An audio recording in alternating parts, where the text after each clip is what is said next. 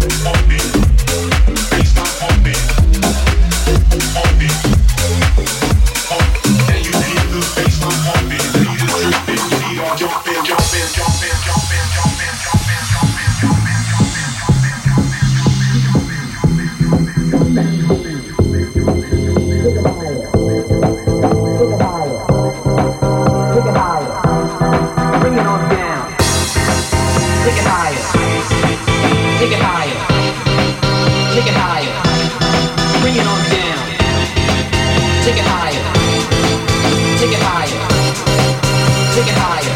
Feel your body burning with the sound. Take it higher. Take it higher. Take it higher. Bring it on down. Take it higher. Take it higher. Take it higher. Bring it on down. Take it higher. Take it higher. Take it higher. Bring it on down. Take it higher. Take it higher. Take it higher. Feel your body burning with desire.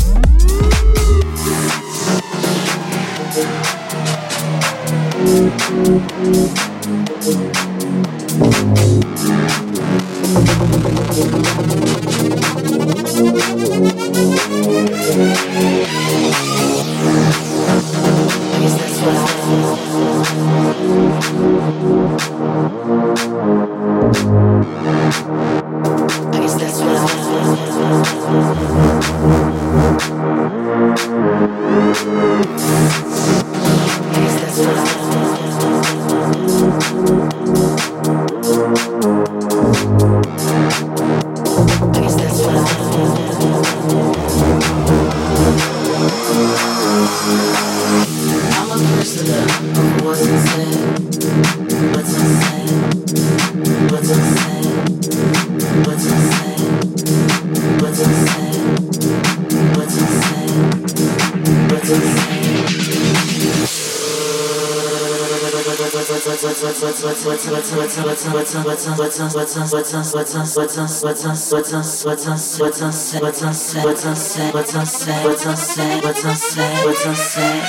say?